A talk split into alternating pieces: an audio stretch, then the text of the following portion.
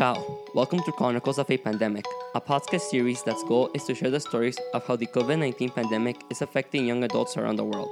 Every podcast will delve into a specific individual who together will share their personal experience and how the pandemic and the worldwide quarantine is affecting them in their specific country and region. This podcast is brought to you by Rodrigo Rivera, a Northeastern University student from Guatemala City, Guatemala, studying political science and economics, and my co host, Jack Cordero, Northeastern University student from the New York metro area studying business administration.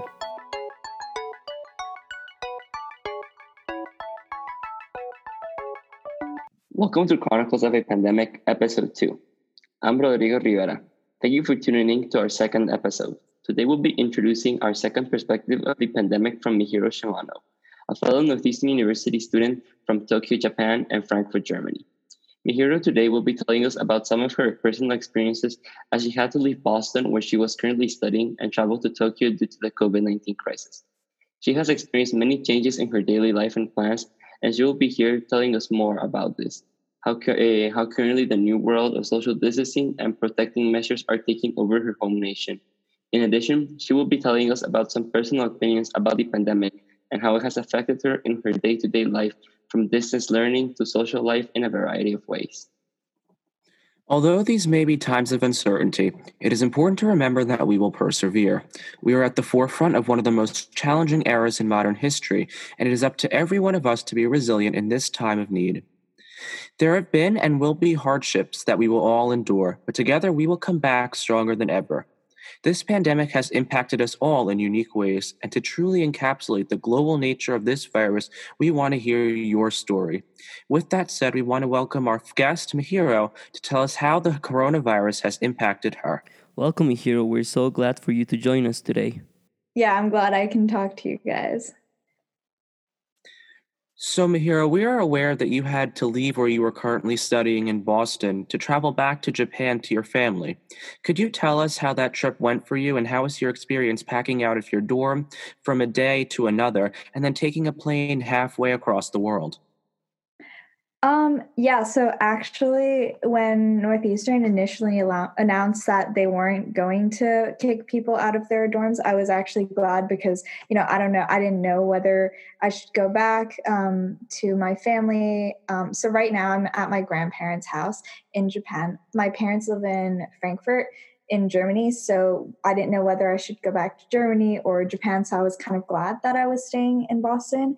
But then, you know, since Northeastern said to leave the evacuate the dorms, um, I had to, in a matter of, you know, four days or so, figure out whether I was going to go back to Japan, go to Germany, or stay at a friend's house in Boston. And so for the first two days, um, a lot of my friends offered for me to stay at their house, you know, around the US. And initially I accepted like a friend's offer in Boston or in Massachusetts. But then after, you know, thinking about it, realizing that I'd be there for more than three months, which, you know, even for a friend is kind of overbearing. Um, I decided that it'd be best for me to go back to Japan because, you know, that's where I have my health insurance. And that's just the most responsible way for me to go. So that's how I ended up in Japan back with my grandparents. Um, and, you know, last minute flights are very expensive, but in a pandemic, I suppose it has to be done. Thank you for sharing, Hero. It seems very interesting how it all happened so quickly for you from going to class to then going online, then leaving Boston entirely. I wanted to ask you on how the situation is currently for you, and what is the government of Japan doing in order to put the spread of disease to an end?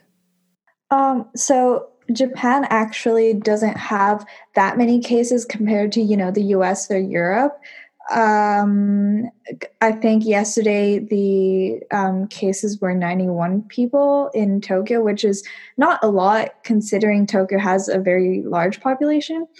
Uh, just that um, the government right now declared it a state of emergency, but not a lockdown. So there are still businesses going on. There's still a lot of people outside. Um, just that everyone is wearing masks. Um, like, uh, yeah, and a lot of people are taking precautions, but obviously. Um, it's hard because in Japan a lot of houses are very small. They're very um, apart. A lot of apartments are really small, so it's just very hard for people to stay inside um, for a long period of time.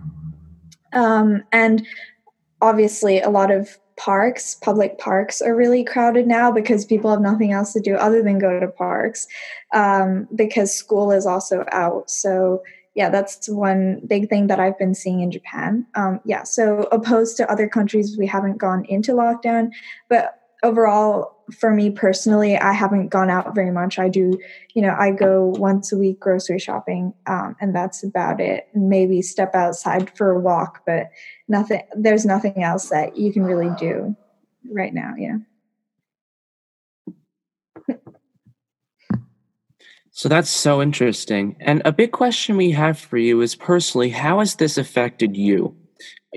with your family and everything in the country, personally between you, you said you hadn't gone out a lot, but how has this personally affected your day to day life?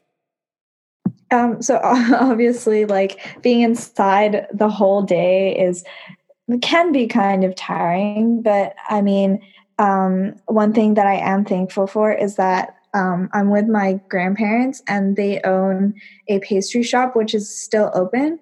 So most of the day, um, they're working downstairs. Um, so it's like the the pastry shop is below our house, so they just work um, there most of the day. So I end up just being alone um, by myself, which is um, okay, I guess, I suppose.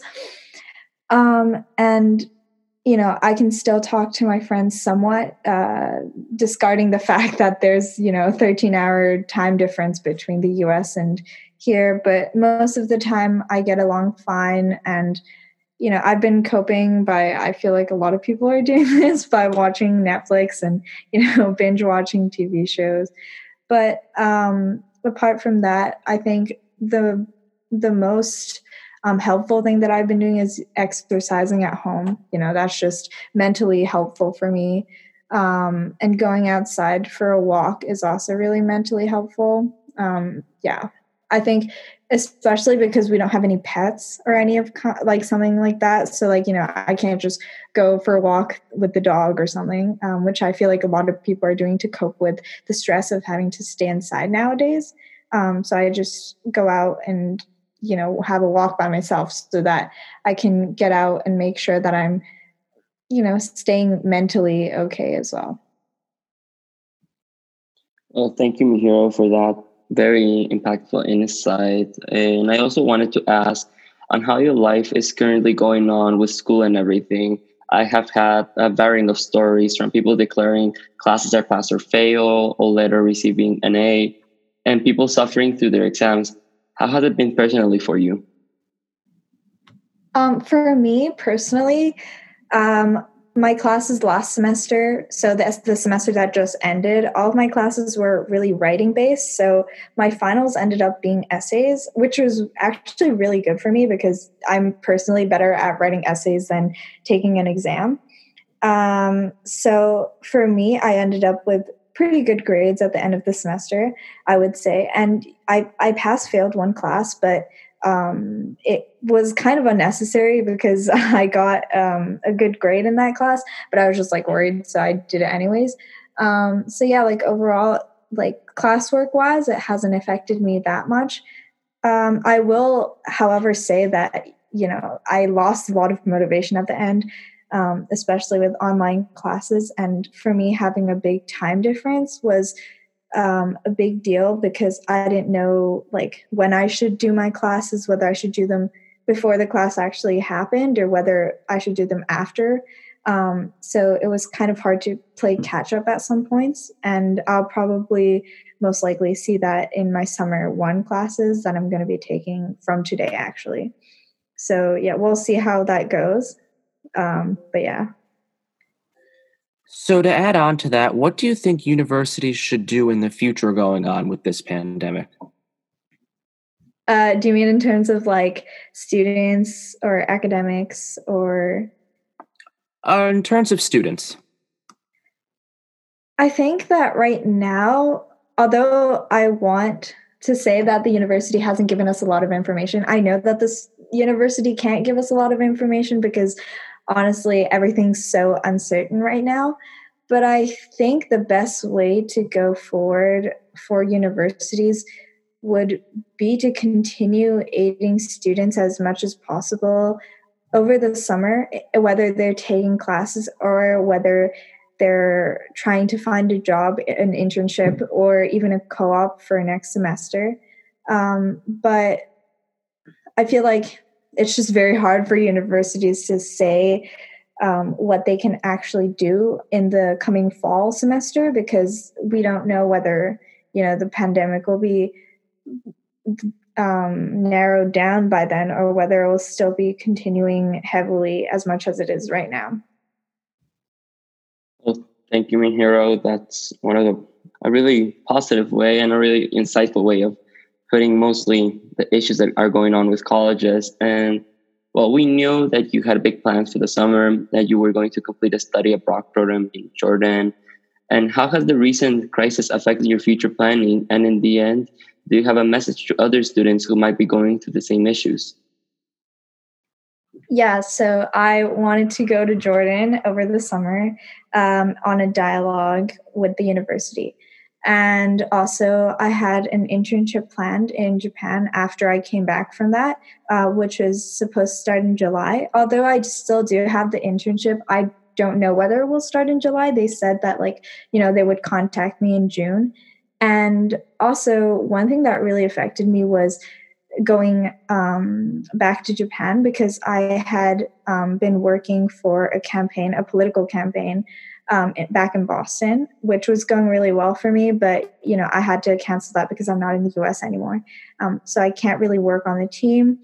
Um, so that was one thing that was really a big change for me, and I think going forward, it's changed a lot of a, few of my plans, not a lot, but a few in terms of um, my cycle for co op. Um, I'm glad that I could change mine, but um, I initially was going to do a spring co op in the um, in 2021, but now I'm uh, thinking of doing a fall co op in 2021 because um, you know just the jobs right now on the market especially for my major which is journalism is very very um, uncertain and there are not a lot of people hiring right now. So you know i had to switch a lot of my um, co-op plans and internship plans. But i think the one message that i would say to people right now especially students is that although a lot of things were canceled and it might not be the best outcome that could have happened in this pandemic it's the best thing about it is that you can check in with yourself mentally and um, you know there's a lot of opportunities that are going to come your way um, even though it might not feel like it right now you know it, in five years time you're going to have most likely a better opportunity. And it might not be um, this might not be the best time for you to hear this but also um, it's best to stay optimistic about it because you never know what comes your way in the future. And yeah i think i think that would be my message so sort of building on to the last question what would you consider to be the biggest takeaway for young adults during this entire time um i think that I think that throughout this pandemic, the biggest takeaway would be that there is a lot of support from the people around you. Um, you might not notice it a lot of the time, uh, especially you know when you're in university studying and you have a lot of things going on around you. You might not realize it, but now when we take a step back and during the pandemic, you know, taking a step back and looking at who we have around us, I, I think it's um, it's very clear to us that there's a lot of support going on um, behind the scenes, whether it be our parents or family, friends, um, acquaintances, whoever. But I, I, think it's just there's a lot of people that support us um, behind the scenes, and often we forget that. So I think the pandemic is, you know, a good time to realize a lot of that. Um, I have especially. So yeah,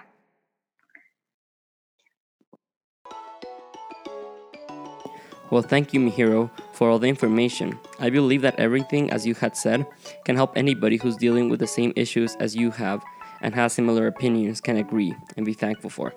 If you wish to communicate with Mihiro, her Instagram is at Mihiro-S, and you can hear Mihiro's podcast called The Universal Blueprint on the UN Sustainable Goals and the Specifications. This podcast is available on Spotify. Thank you all for joining this us this week on Chronicles of a Pandemic, and we hope you will be glad to tune in to next week's Stories of the Pandemic. If you wish to hear more about this podcast or share your stories to, for them to be included, just send a message to our Instagram account at Chronicles of a Pandemic, which you can see in our handle and our logo as well. We hope you're able to join us next week where we'll be talking to Devanshi Shingal, a fellow Northeastern University student living currently in Agra, India. As always, thank you very much and see you next time. Stay safe.